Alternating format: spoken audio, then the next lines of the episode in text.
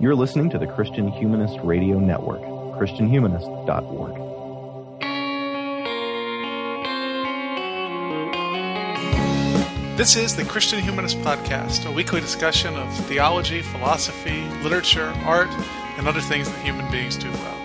And now your hosts, David Grubbs, Nathan Gilmour, and Michial Fung. So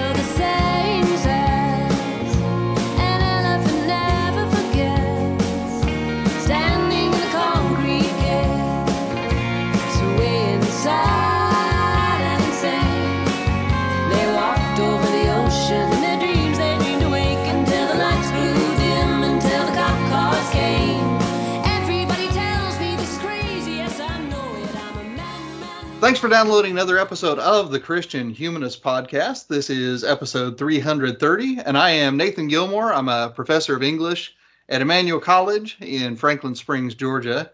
Joining me online today, uh, coming to you from Alabama, is Dr. David Grubbs. David, how are things?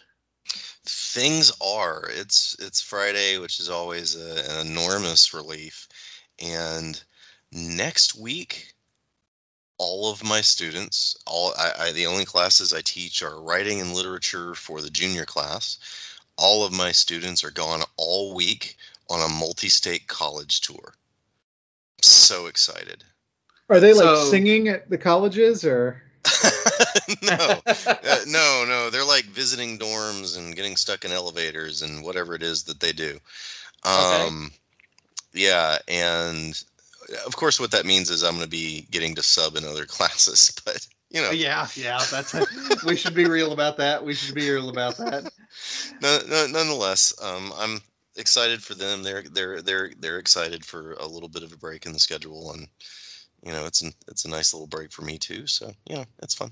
Very cool.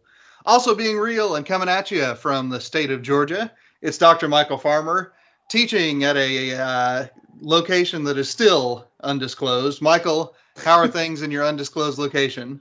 I'm sure if you Google my name and high school, you will probably find it, but I am not supposed to. But don't to. do it. I'm Don't not do it. supposed to announce it uh, publicly. I'm not sure that my my bosses yeah, yeah, but really Dick care. Cheney joke, I'm going to work this Dick Cheney joke every chance that I get. Coming from an underground bunker in Atlanta.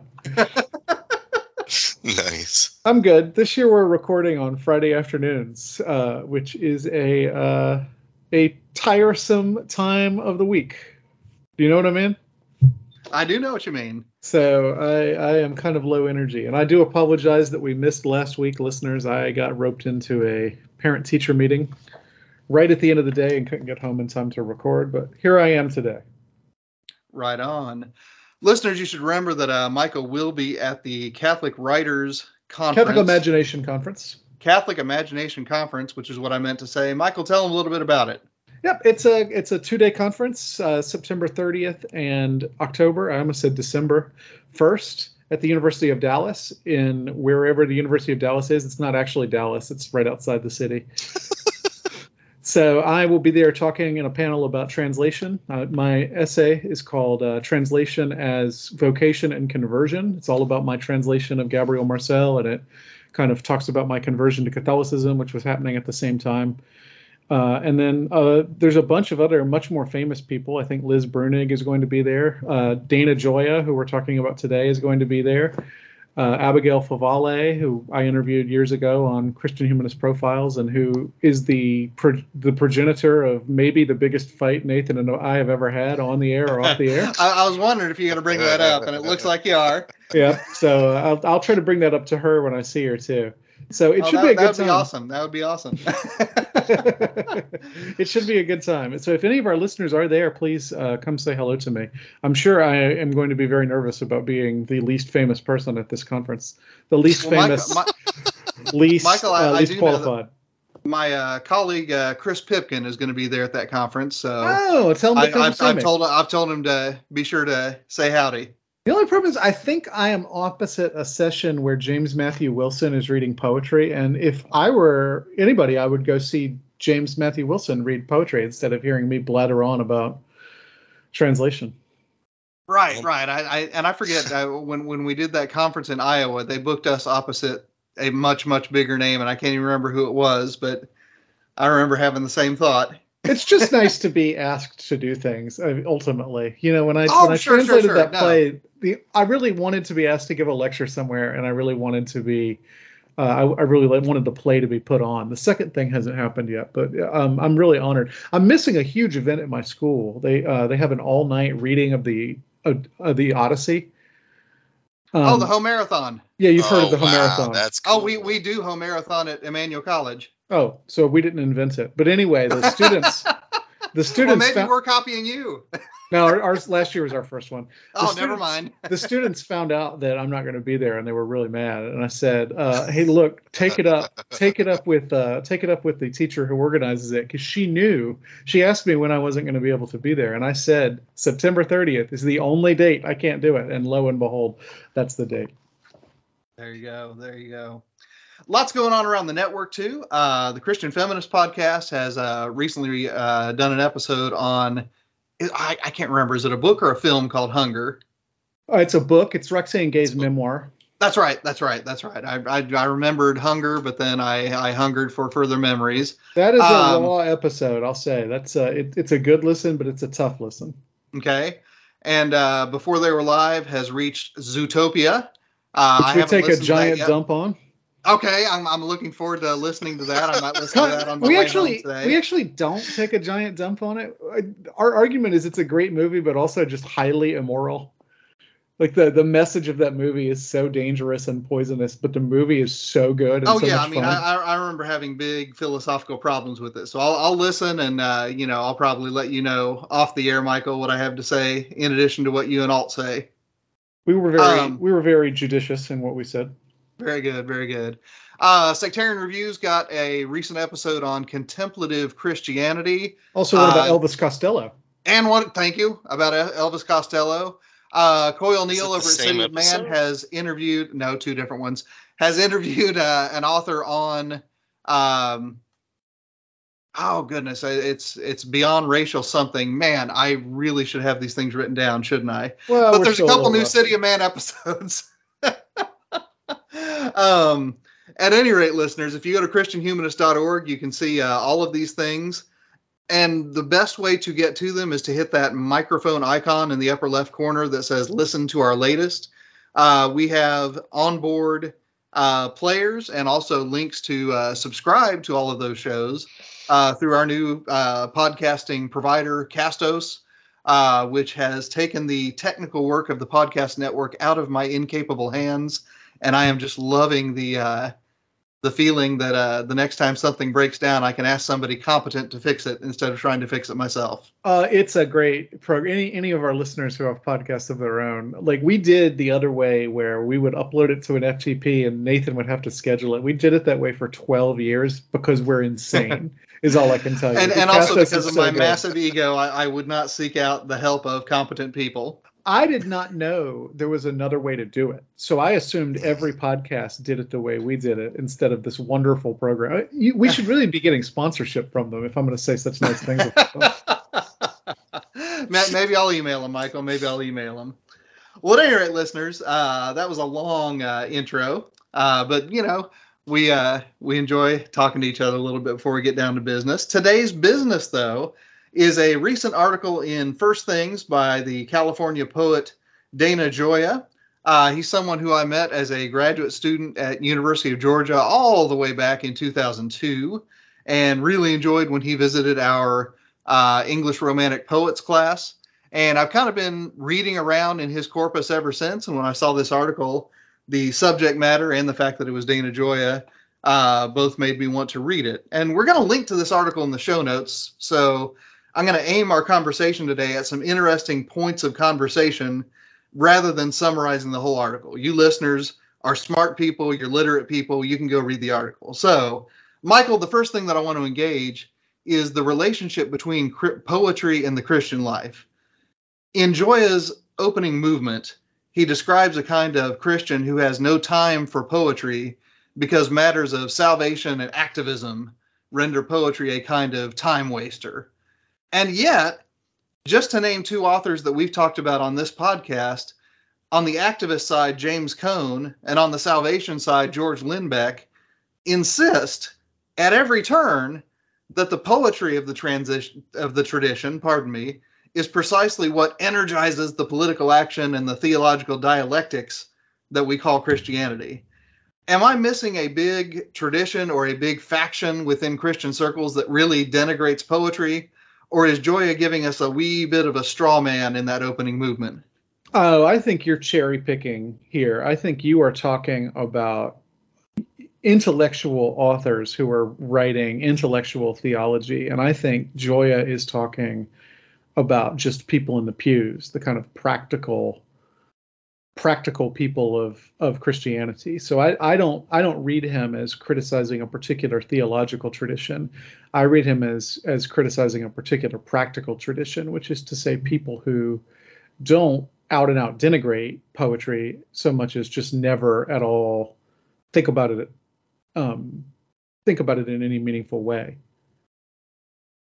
You know so, what I mean? So yeah, I, I guess what throws me though is that he compares poetry to activism, and I think of the people who are activists as very interested in poetry. Uh, well, I mean, James Cone is, but activism maybe not in the sense of maybe not in the sense of liberation theology, but activism in the sense of the the quadrilateral that defines evangelicalism. I can't remember whose quadrilateral that is. Bebbington. Bebbington's quadrilateral. Isn't activism one of the one of the points of that quadrilateral?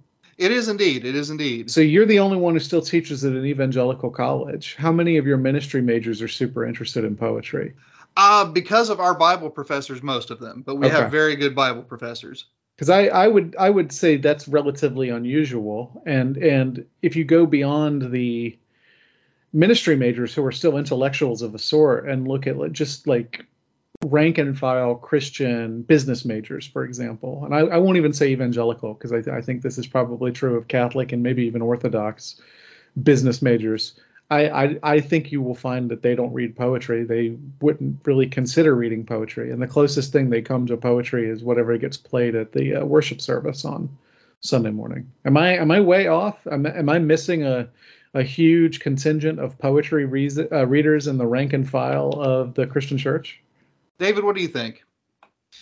Well, I can only say just biographically, even though I considered myself a reader through all of my young life, I never considered myself a reader of poetry until significantly into my teens, almost almost into college. And honestly, it was Tolkien that got me into it. Um, Tolkien was the first time I ever read a book that had significant passages of poetry in it that I read under anything other than duress. Uh, so, you know, uh, it, even even often people who think of themselves as as readers, Christian or not, uh, don't necessarily consider poetry one of those things that they read for for for fun or out of interest. So, I mean, there may just be a general diminution of the prominence of poetry as something that is read by popular readers, by popular audiences. Um, and that includes evangelicals who often, you know, their their tastes track with uh, their secular kind of secular peers or con- or counterparts. Right. I. I would never claim that this is a problem in Christianity. This is a problem in modern society, and Yeah. Christians are not free from it. And I wouldn't think they. I, I wouldn't think the proportion of poetry readers, if you took a cross section Mhm. of a church on Sunday morning, it wouldn't be different than the cross section you would take of a bar on Saturday night. Now, I, I did. Let, let me ask you this though, real Hmm. quick, David. I mean, Yeah. what do we do with the phenomenon? And I realize this is, you know, a segment of American Christianity. It's not the totality of American Christianity, but there are significant segments of American Christianity. I mean, who hear the Psalms read every time they gather for worship. I mean, does that does does that not count as poetry, or is that something that people just zone out for, or it it, it just strikes me as okay, you know, yeah, maybe people aren't going to, you know, the local MFA book launch parties, but uh, they do hear the Psalms read whenever they gather, don't they? I, I am sure there there are many people who are in traditions that have uh, the Psalter as part of their regular liturgy. I don't know how many of those are in what we would call kind of broadly evangelical streams. Um, but even then, even even in, in evangelical circles, you're you're likely to hear you know some reading of the scripture in uh, in this uh, the service of worship on Sunday, and uh, often that will be a psalm. All right. Um, many of the churches that I've been to, uh, the uh, those who lead in worship, those who kind of preside over uh, the musical part of the Sunday service, will, you know, choose uh, songs that are, are explicitly drawn from the Psalter or or just straight up setting a psalm to music. But even then, there's kind of a weird. It, it is kind of a weird special category. Uh, um, Right. uh, I, I don't think most people would consider that poetry. yeah. if, you, uh, if you ask them. Uh, a friend of mine who who was in ministry for years when he was in ministry uh, would would say uh, just without making no bones about it that he he never read he never read any fiction and he had no interest in poetry whatsoever if it wasn't between the covers of the bible. And i think because he, he just didn't have any use for narrative or poetry that didn't have God's stamp on it. Um, didn't have time for it. And I feel like we miss something if the only narratives we read are scriptural narratives and the only poetry we read is is uh, God's poetry.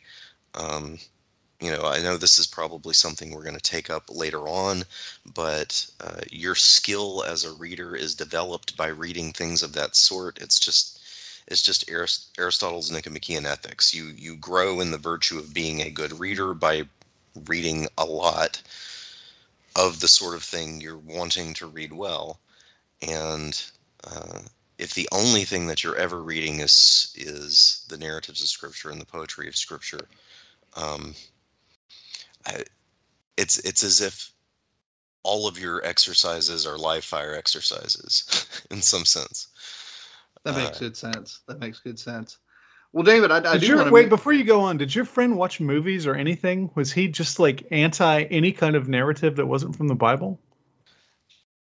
I don't think he ever watched anything for fun that wasn't an athletic event. Huh?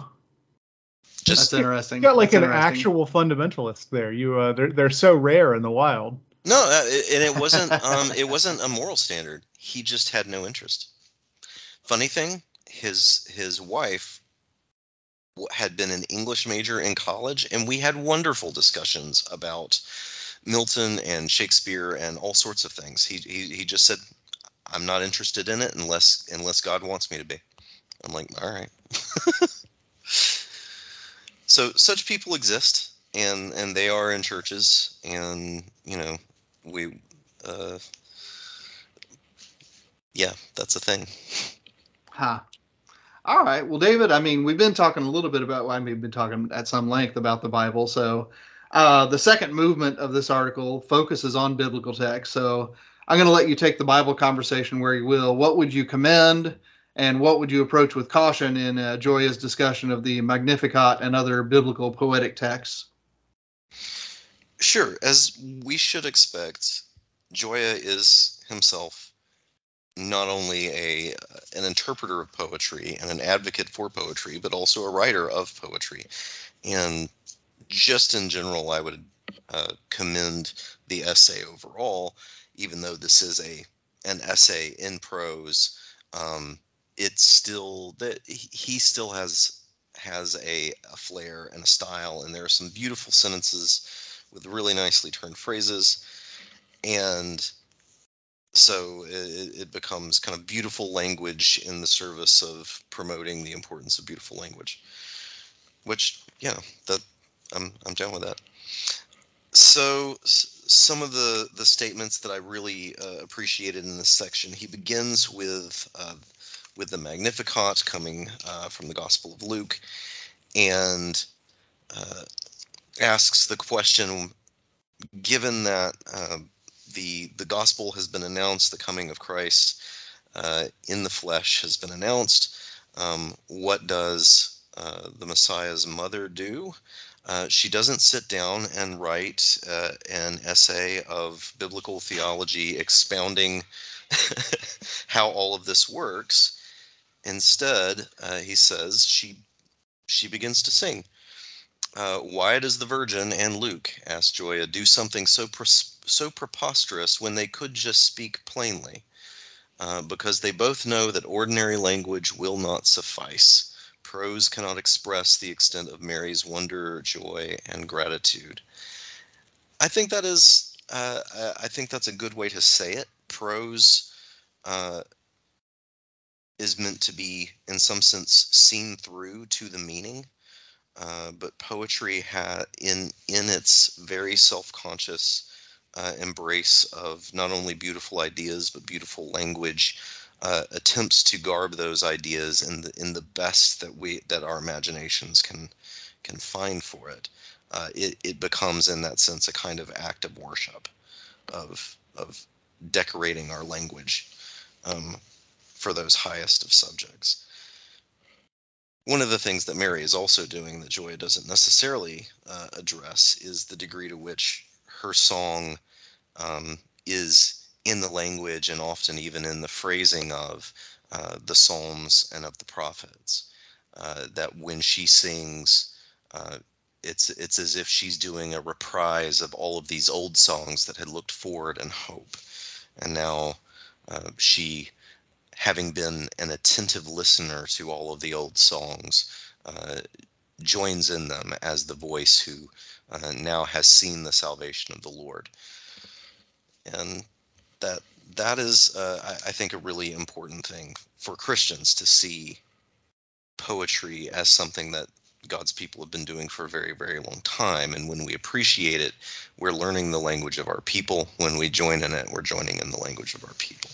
So those are, uh, I, I, think, really excellent points. There are a few places where I'm not uh, quite as convinced. Um, he he points to the parables of Jesus, uh, saying that uh, Jesus mostly offered a vision, the kingdom of God, a divine Father who loves his children, and in this new covenant, God rules not by laws but by love, Laws are ideas written in prose, but love is an emotion, the traditional venue of poetry. And that's one way to look at parables.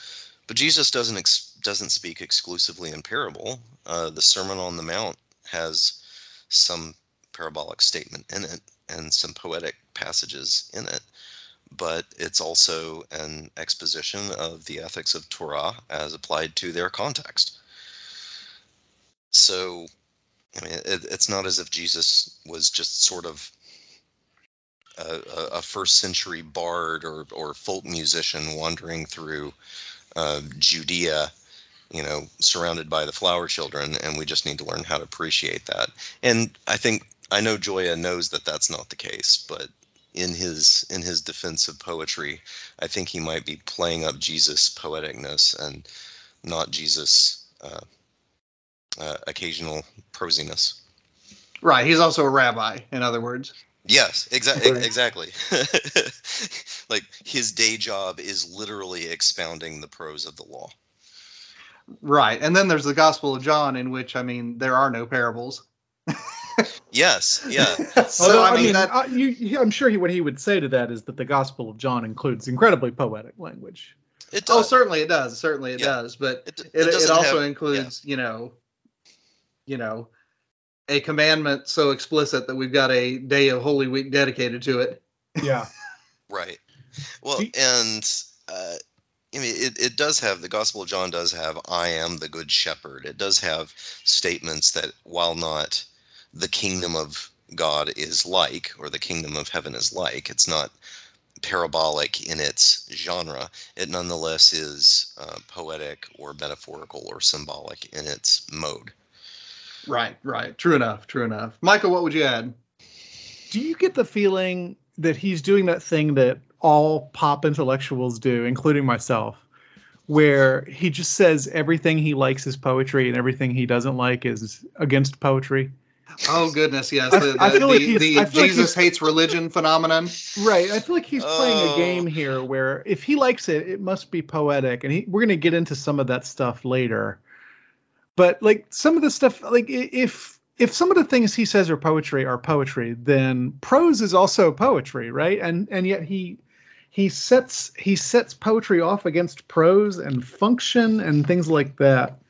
I don't know. I um Yeah. I'm sympathetic to this argument, but I it's easier to see when other people are doing it than when you do it, I guess, because I I know that in my writings I have done Mhm. similar things. Like if I, I I have God terms and devil terms, and and so everything I like I can I can make into a bouquet and put this Yeah. term on it. But I, right. I definitely to get a, to a man with a pope, everything is a schism. That's, that's, that's right. Can we say that maybe he's more convincing when he praises poetry than when he damns prose? Yeah, Yeah, I think that's Think like right. that. I think that's right. I, I think I, I would I think I would like this article more if he was if if he went about trying to prove that all these people who don't think they appreciate poetry actually appreciate poetry all the time because poetry is beauty and poetry is the is the body and poetry is the liturgy or whatever. I think that would be a more um, a more convincing article to me. As it is, this one Yeah. this one leaves me a little bit flat. I hope he doesn't listen to this before uh, before this conference. He might just come over and play. Like I'm sure, I, like he's he's he's a much bigger deal than I am. So what does he care what I think? Yeah. Sure, sure. I have a question, Michial. Um, he has a statement. I, I, I didn't print it out straight off the website, and it doesn't have pages anyway, so it's difficult to give a page. But it's it's in this second movement. He has the statement here that the explanation of a sacrament is not only less than the experiencing of it. The act of explaining, however clarifying, confers no grace. Okay. And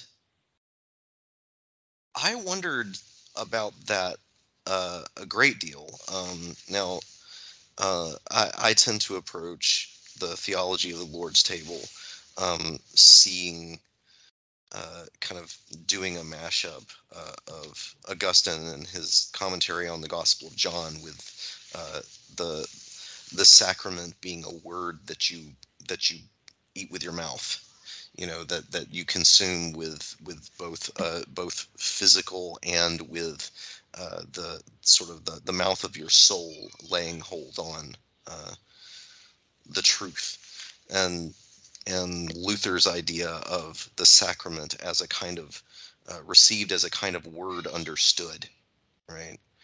Um, but my under uh, Dana Gioia is Catholic correct? Yes. okay.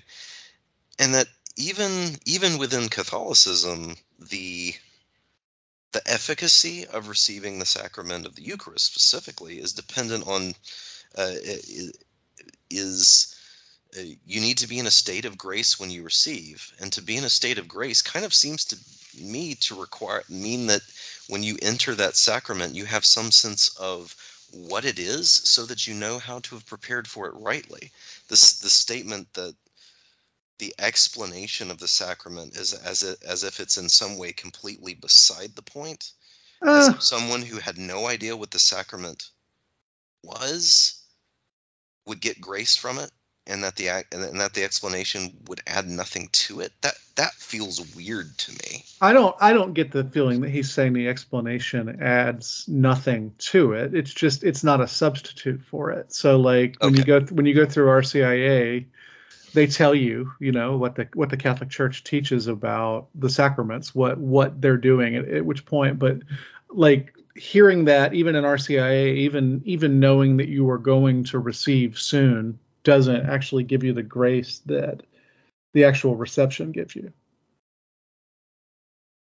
I, I don't get the feeling necessarily that he's he's saying we don't need an explanation. okay okay maybe maybe i'm maybe i'm reading too much kind of negative into it but i i don't know that when i was reading it just it just felt weird because it it sounded to me as if he was saying uh not only does the grace come not through the explanation it become it like like the explanation is just completely beside the point as if You know, No, I don't. I don't think Uh, he's saying that. and that that just seems really odd to me. I well, I, I actually my bigger problem is with the two sentences right before that one. That's what I have underlined. All the sacraments engage the body and imagination with physical symbols that represent spiritual transformation. They communicate as poems do to the full human intelligence, body, mind, and soul, without asking the recipients to divide themselves into anything less than their total identity. I, see, I, I think here's where he's saying anything I like is a is poetry, and anything I don't like isn't poetry. Th- There's an almost blasphemous quality to what he's claiming here for poetry. Poetry is not a sacrament. It doesn't work the way sacraments work. It's a good mm-hmm. thing. It's a beautiful thing. I write poetry. I read poetry. I'm I'm very pro poetry. I think everybody would probably be better off if they read more of it. But it's not it it it does not work the way a sacrament works. And I I find it at the very least straining of credibility to say that it does. Is this maybe a, a, a little bit of the, uh, you know, in in uh, in in sacramental circles, there's kind of a sacrament creep, just like you see in in some other circles, the kind of the liturgy creep, Yeah. so that everything useful is a sacrament, everything useful is a liturgy. Oh gosh, the the liturgy people. There's there's one particular Christian intellectual on Twitter. He's he's relatively famous. I ended up when I was still on Twitter, I had to block him because all he ever did was like he would like quote tweet something and and just write hashtag liturgy. Like, come on, dude. Why do you have a job at a major university? Oh, what exactly are you adding to this conversation? Say, yeah I, I i think i think there is some i think there is some sacrament creep. Um that, that makes some sense. but if the, if the if the sacraments if the seven sacraments are are are going to be like specific and important channels of grace right? You, you they have to work differently than everything else. Like reading gerard manley hopkins whom i love right? Like one of our parakeets is named jerry. I love gerard manley hopkins it's not the same thing as receiving a sacrament. It's Yeah. not. And and and I don't have to be in a state of grace before I read Gerard Manley Hopkins. Yeah. You, you know what I mean? Reading him reading him with an un uh, with an unprepared soul is not reading destruction upon myself. So I, I I I don't like what he's saying about the sacraments here. I, I don't like I don't like the the even tentative equivalence of of the poet of poetry and the sacrament. Plus, I don't really know that I think poems speak to the full human intelligence. I think they speak to a different part of the human soul than prose does. Um, but for example, I don't think poetry speaks to the same parts of the soul that like music does, instrumental music. I, I and and so why make this totalizing claim for poetry mhm. instead of making a more modest claim and then saying, "Here's why Christians should read poetry," which uh, an argument I would be very open. right, right. That makes good sense. I have had students who received Gerard Manley Hopkins in an unworthy manner, though. Oh well, absolutely, but they're probably th- that's probably just demonstrating the damage to their soul that's already been done. Oh my.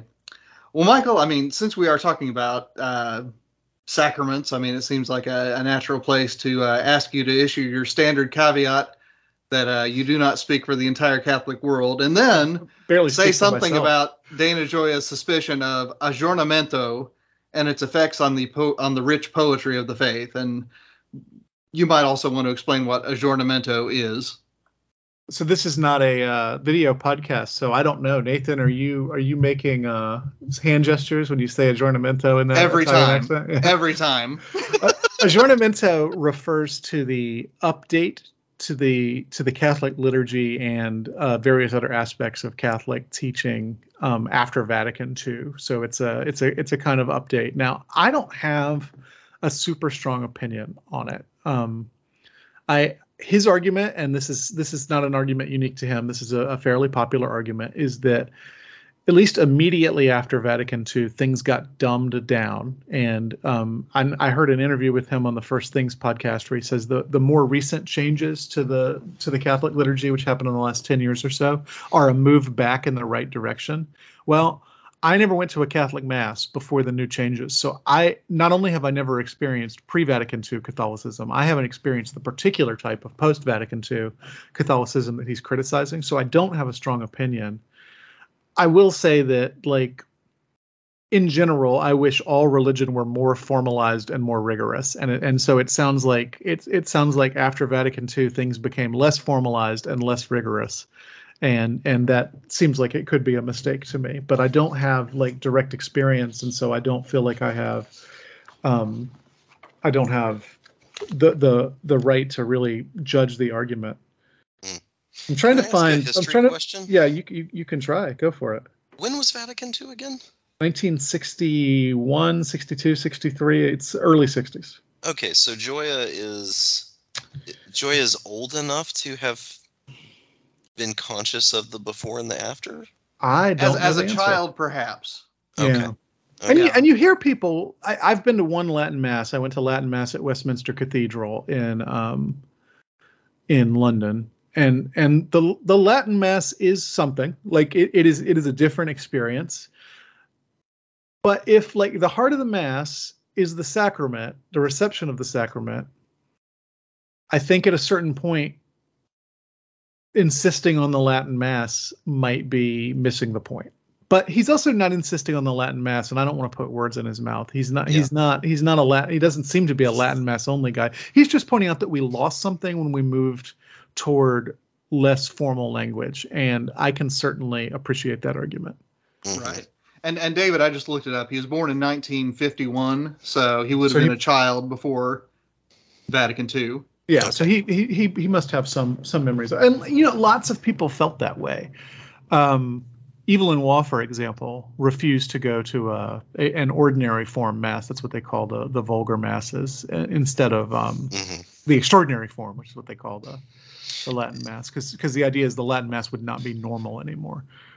I, I don't. I, I, I don't. I, like I said, I, I don't have strong opinions about the Latin Mass in general. There is one in Atlanta. I don't go to it. It's it's a long drive. I honestly though I probably wouldn't go to it anyway because I like I like knowing what I'm saying and I don't speak Latin. But Yeah. I mean, I, I think I think maybe I'm I'm falling into this trap he talks about that that I'm I'm wanting I'm wanting it to be prose. I'm wanting it something that I can understand instead of a mystery that sweeps over me. And I'm sympathetic to that argument. I am. Yeah, but he does. He also seems to believe that English is capable of poetry. So Yeah, in some ways, I would think more capable of poetry than most of the Romance languages. Like English has way more words yeah, than than Latin does. I I really think the unfamiliarity of Latin to people is what makes that Latin mass powerful.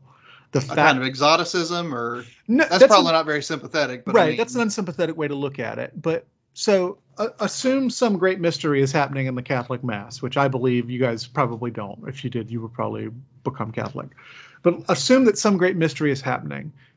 Anything that would heighten that mystery anything that would would be less familiar any anything that would make you feel less at home seems like it could be a good thing to me. The times i've been to masses in french or in Spanish I, have had a similar effect on me. I, I know the order of the mass, so I have some idea what's going on, but I can't understand it. It's in a language that's not my heart language, and so I, I feel more adrift in a way that I can certainly see as being beneficial to the mystery. On the other hand, I can also see that same adriftness as being just disorienting and leaving a person bored and you know thinking about something else in the language they do speak hmm but I'm all I'm all for making the language more formal. talk? Certainly, yeah, the architecture talk. I I go to a post Vatican II church. It's beautiful. Um, there are also many that are not, um, and so I'm I'm sympathetic to that argument as well. I, I certainly think that a Bauhaus style Catholic church doesn't make a lot of sense to me, even though I don't mind modernist architecture. Um, but if I ever get this uh, this talk I'm giving about Marcel published, uh, you, you can you can read it. My my conversion in a real sense starts in the postmodern church uh, up at St. John's Abbey, which is a, a, a brutalist architectural structure, and it's one of the holiest places I've ever been. So, uh, but even that's not not function following form or whatever, you know, form following function. Even that is, I mean, they are going for beauty. It's just a weird, jagged, modernist kind of beauty. I don't know. I mean, the, the Catholic service is beautiful and should be beautiful. Um, the the churches should be beautiful. They should they should be designed to invoke awe in people. Um, but I've been in very few Catholic churches that didn't, including modernist ones that I think a lot of traditional Catholics would criticize. Do you know what I mean? Mhm, mhm. hmm I'm like I'm I'm trying to think. The only Catholic church I've ever been into that I would not call beautiful is the one we go to when we visit my wife's mother in Mississippi, and it's not beautiful because it, it's a very small, very poor congregation. And if your first thought when you go into this this place with these wonderful, open-hearted people is this building is not beautiful, I think you're missing the point. You know what I mean? Oh, every yeah, other yeah. every other Catholic church I've ever been to, and I don't know, I've been to ten or fifteen of them, from Reims or not Reims Cathedral, Rouen Cathedral, to uh, to this like crazy modernist 1970s Catholic church we went to in Florida once. All of them, I would say, have been beautiful within a particular architectural style. So I'm not hung up on Gothic architecture. Not that I Mhm. think he necessarily is either. What he says is the Catholic, the Vatican II vision, the notion that the future could be created by stripping away the past. I'm not sure that's a totally fair reading of Vatican II, but I'm not an expert. Is still prevalent in many Christian churches. It resembled the modern architectural theories of the German Bauhaus school, which stripped buildings of all decoration, reducing them to streamlined squares and rectangles made of glass, stone, and steel. Form follow function the Bauhaus architects proclaim. Their geometric monuments line the business districts of modern cities, massive, anonymous, and inhuman. Beauty proved more difficult to calculate than occupancy and square footage, especially by architects who didn't understand that its function was not decorative but foundational. Beauty would have integrated humans into the buildings. So he's saying not so much that Catholic buildings don't do that. He's saying the Catholic Mass no longer does that. Mm. And and again, that's a hard a hard thing for me to judge just because um, just because I don't have experience of any other Catholic mass except that one time I went to. I, I wasn't even a, a Catholic yet. I went to that Latin mass at Westminster Cathedral. Well, David, one of the most fun questions that Gioia explores is what makes poetry Christian. So, what are the three broad definitions that he presents, and how does he triangulate between them? And what would you keep, and what would you change? Well, he's got three that he moots. One, this is i- i- it's a difficult uh, a, a difficult uh, definition to sort out, and uh, he he points out a few different uh, attempts to anthologize Christian poetry, uh, and, and the the logic that uh, led the who, who whoever's making the, the selections to to sort those out. But the, the three that he he isolates are uh, the identity, religious content, and then uh, a sort of more broadly speaking, an authentic spiritual engagement. So identity, it's a Christian poem because the person who wrote it is a Christian.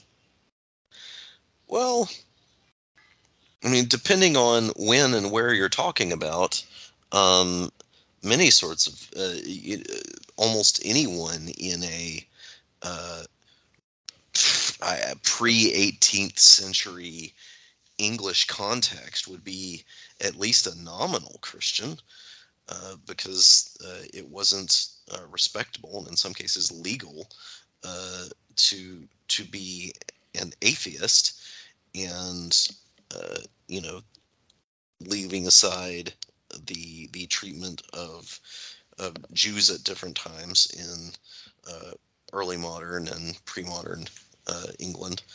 Uh, you know, almost every poet that you're going to be that you're going to be dealing with is someone who, at least on paper, is Christian, and not, which which means that not only uh, the Dream of the Rood, to cite an, an Anglo-Saxon poem, not only is the Dream of the Rood Christian, but I suppose the uh, the the naughty riddles about onions and uh, any any other form of poem that you might find uh, in that time or, or other later times would be uh, is uh, our oh gosh uh, are limericks uh, are are they Christian poetry? Because I, I, I can't re- I can't recall um, you know some of the the major limerick poets but I'm sure at least some of them uh, attended church somewhere. All right, so so so that seems kind of a problem to just say that the poet is Christian or the culture is sort of broadly Christendom, ergo this is Christian poetry.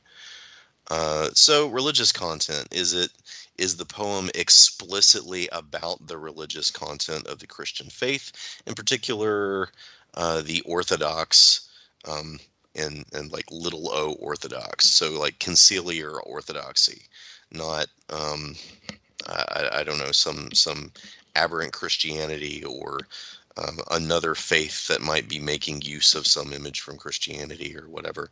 But you know, this is a genuinely Christian poem about genuinely Christian things.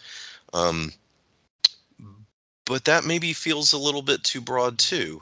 Uh, you might have a poem by uh, by a Christian author who's attempting to you know express something that they believe in a, in a in a kind of faithful way, but the poem itself is not explicitly about the tenets of Christianity.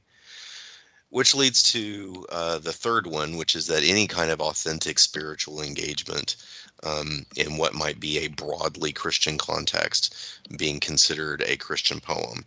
So uh, so including then not not only kind of known devotional poets like Gerard Manley Hopkins or John Donne, but also like some of you know William Blake's crazy visionary stuff, or you know poetry by people who you know the the the Christians of their time would have regarded as uh, aberrant or heretical.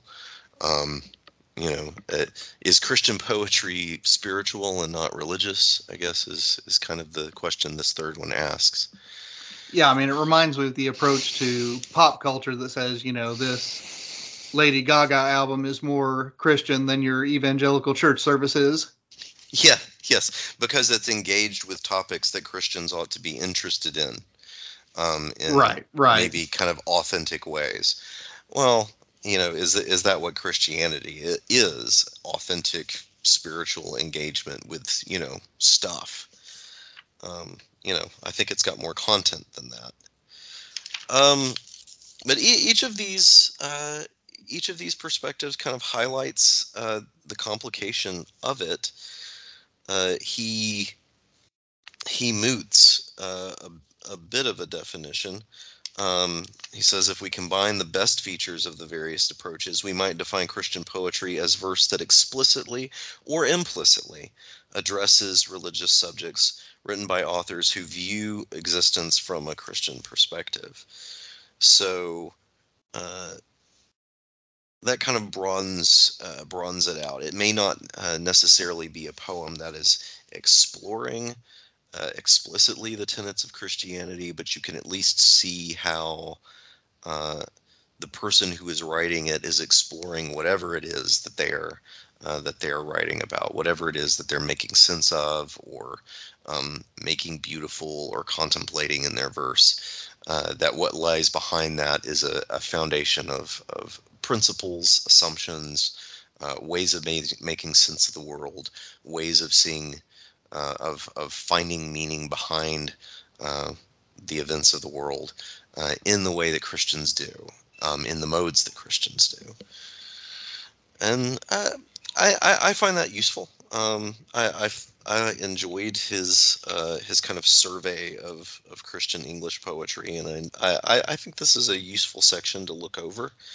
If I were to be teaching a course on Christian poetry or something on that nature, um, I might present this section of the article just as kind of a starting point for uh, having a discussion. What what what what is the subject that we are considering here? Just to to not assume that it's been defined before we even start the conversation. starting point of an argument seems like a good way to describe these kind of definitional um, essays. It, it's kind of like those here are the 500 greatest songs of all time as defined by Rolling Stone. Well, I mean nobody's going to agree with the whole list, but the fun of a list like that is where you agree and where you disagree, and and and having an argument, you know, real or imagined about it. So yeah, I I would agree. I would agree with what David said.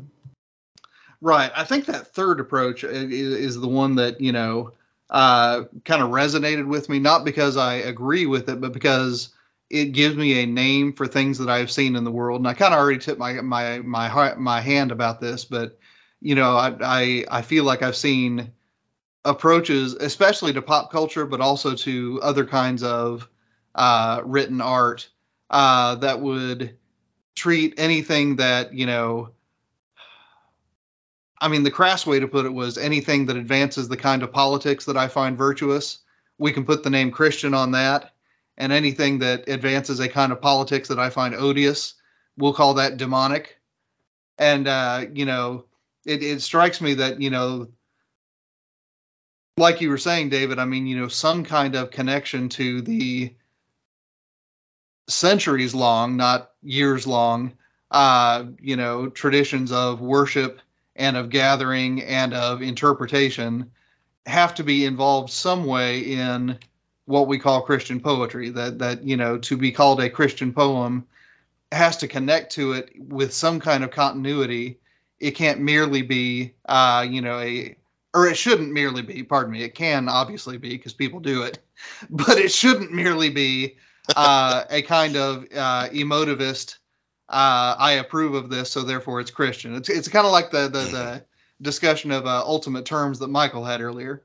Hmm Well, just considering that uh, we, we can see how this this definition of Christian poetry, uh, the way that it develops, um, I, I I think we can see pretty clearly through the 19th century and into uh, and into the 20th century when uh, art and literature and poetry itself coming to be seen more and more as kind of a uh, a spiritual uh, and, a, and, a, and a kind of light, enlightened thing, um, even kind of a substitute for received religion, where you know art, beauty's you know art, art is the thing that's gonna uh, that's going to replace religion.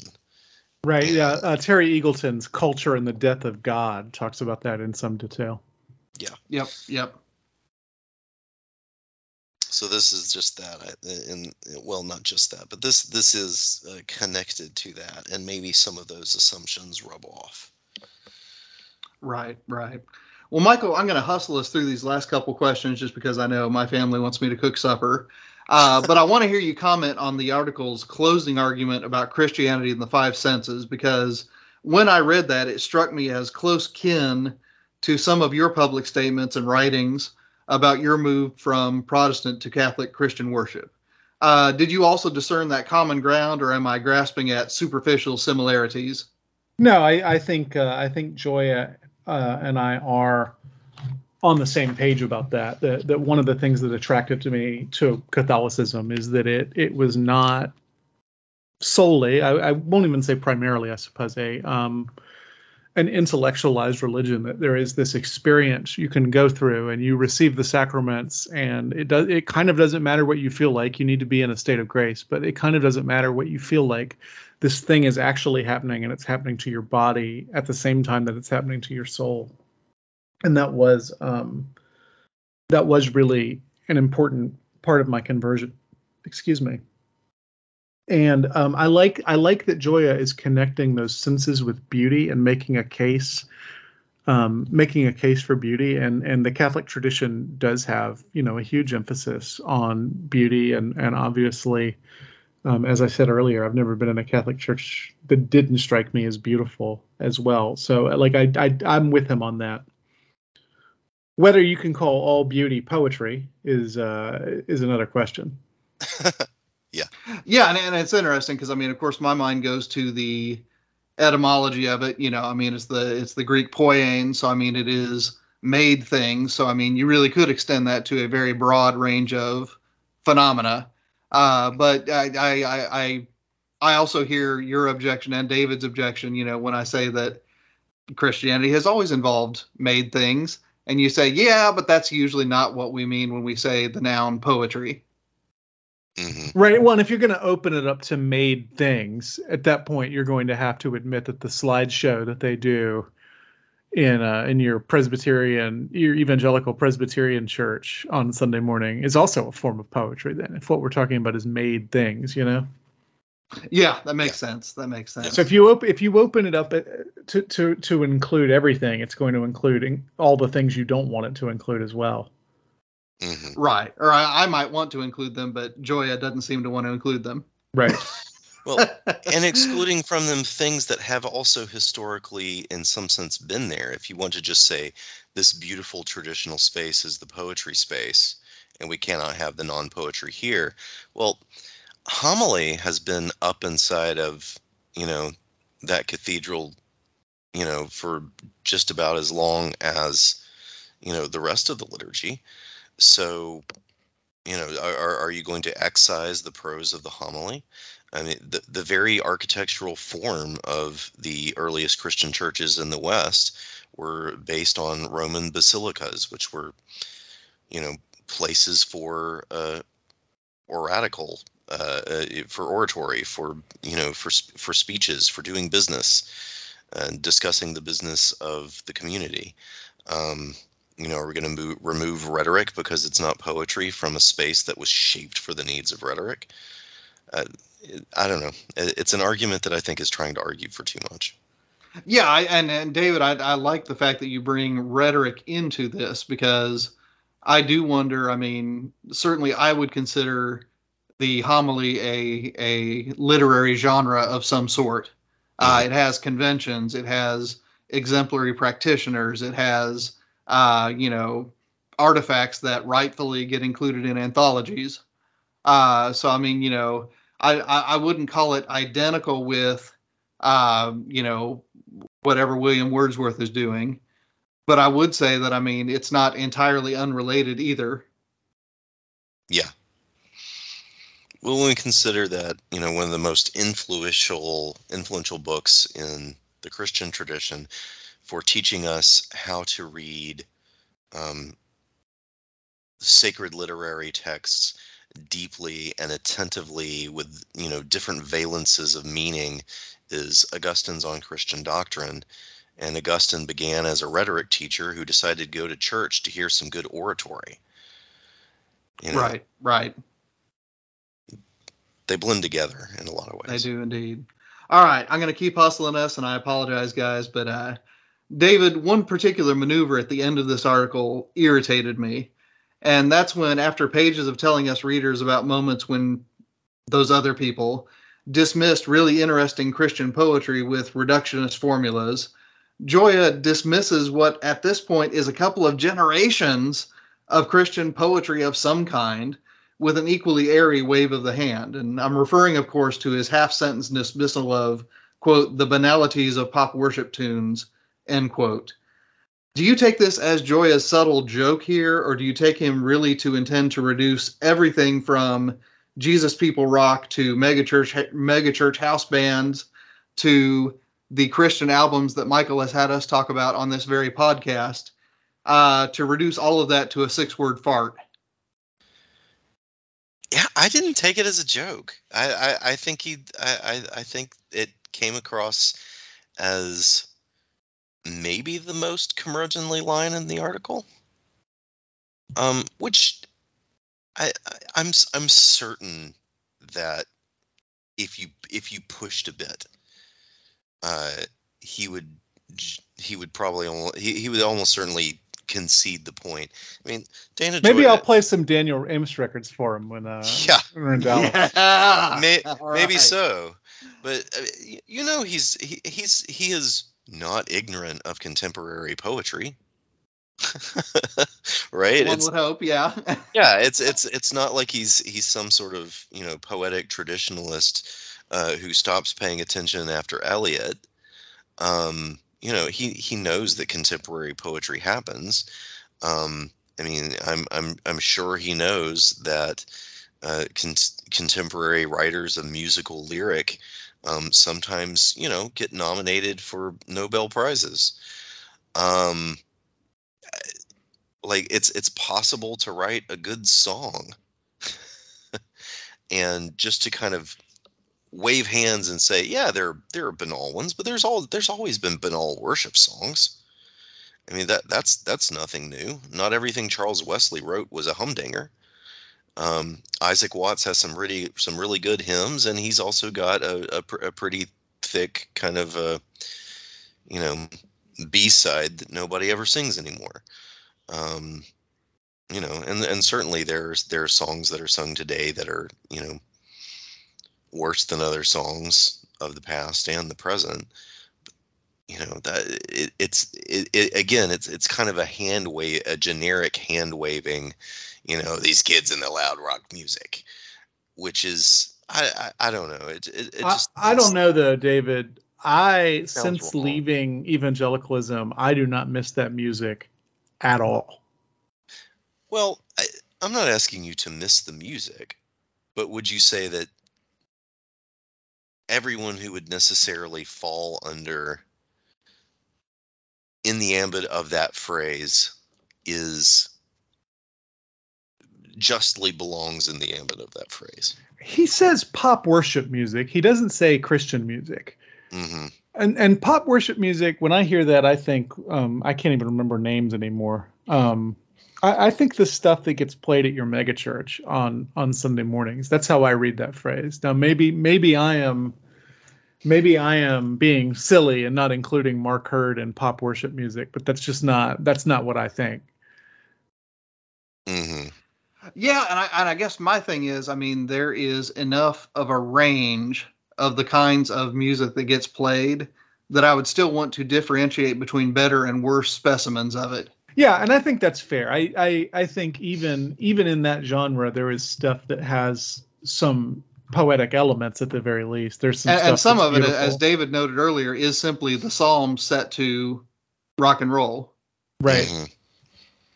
The Psalms, which also are um, frequently repetitious, frequently return to the same phrases again and again, will frequently, you know, repeat and vary the same idea over the course of several verses. There's one really, really, really long one that basically says the same kind of stuff about the Word of God for like ever.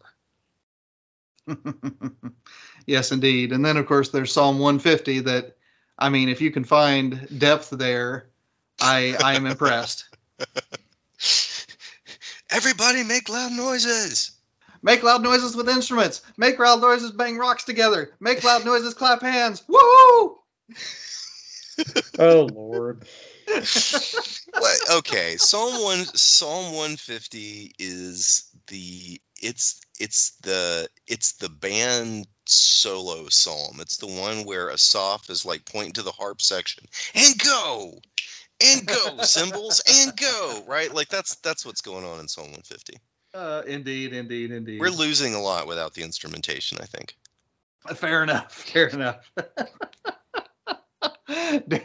David just turned Psalm 150 into a jazz session. David, a Um, well-known fan of jazz. yes, indeed. Yes, indeed. Well, Michial, when I printed out this article, it weighed in at 11 sheets of paper, front and back. Obviously, we have not gotten to every interesting bit. So, Michial, tell us about one more interesting passage in the article. Hand the torch to David, uh, and then I'm going to go cook supper for my family. Yeah, I'm going to read a paragraph real quick. It's toward the end. This change in attitude will require a sort of great awakening. If we lose the capacity to articulate our faith, we are diminished both individually and collectively. We will have no living language commensurate with our feelings and experience, no words to describe the glory of creation. The world is charged with the grandeur of God. Let us not describe it with bromides and cliches that barely suffice as slogans on the church marquee. I'm with him there let's let's try to create something beautiful and interesting and, and you know profound um, let's not be satisfied with the easiest possible way to say that David, Yeah. what do you got? Well, of course, you you know what paragraph I'm going to hone in on. Uh, he mentions Anglo-Saxon poetry, and the, uh, he names the Dream of the Rood, which, granted, Dream of the Rood is amazing. It's fantastic, but almost all Old English poetry is Christian poetry. I, I, I know that what gets taught in school is Beowulf. Uh, with every every once in a while, someone will venture into the Wanderer and some riddles but outside of outside of that poetry, there's not uh, there's not a whole lot of Old English poetry that isn't isn't Christian. So uh, I appreciate him kind of tipping his hat there. Though it struck me as, as ex- just extremely weird that he doesn't at least tip his hat at Caedmon. Um, you know, it's I, it is meaningful to me as a Christian and as a lit guy that the first name poet in my language is one who composes a hymn. I that that is that is meaningful to me. It seems like that I, I don't know. It I'm looking in that paragraph and and wondering if Caedmon was ever in a version of it, and if he and if he was, why did he get cut? Come on, man. Very good, very good. Well, listeners, uh, I definitely recommend this article. It is a rich conversation. Uh, I think we've highlighted, you know, some of its uh, strongest passages and some of the places where we wish it would have swerved elsewise. Uh, but our next show, Michial, what's it going to be about? We're going to talk about a poem. We're going to talk about John Updike's late in life poem, Americana, which is all about, well, we'll talk about it next week. Excellent, excellent. Until then, listeners, uh, you can find us at uh, christianhumanist.org. You can email us at thechristianhumanist at gmail.com. Uh, you can find us on Facebook, and uh, there does exist a Twitter account, uh, CH Radio Network. I have no idea when uh, a tweet went out from that account last, but it's there. Uh, Christian Humanist Podcast is part of the Christian Humanist Radio Network. Um, our audio editor is Michael. Thank you, Michael. And uh, in behalf of Michial and in behalf of David Grubbs, I'm Nathan Gilmour saying, let your sins be strong, let your faith be stronger.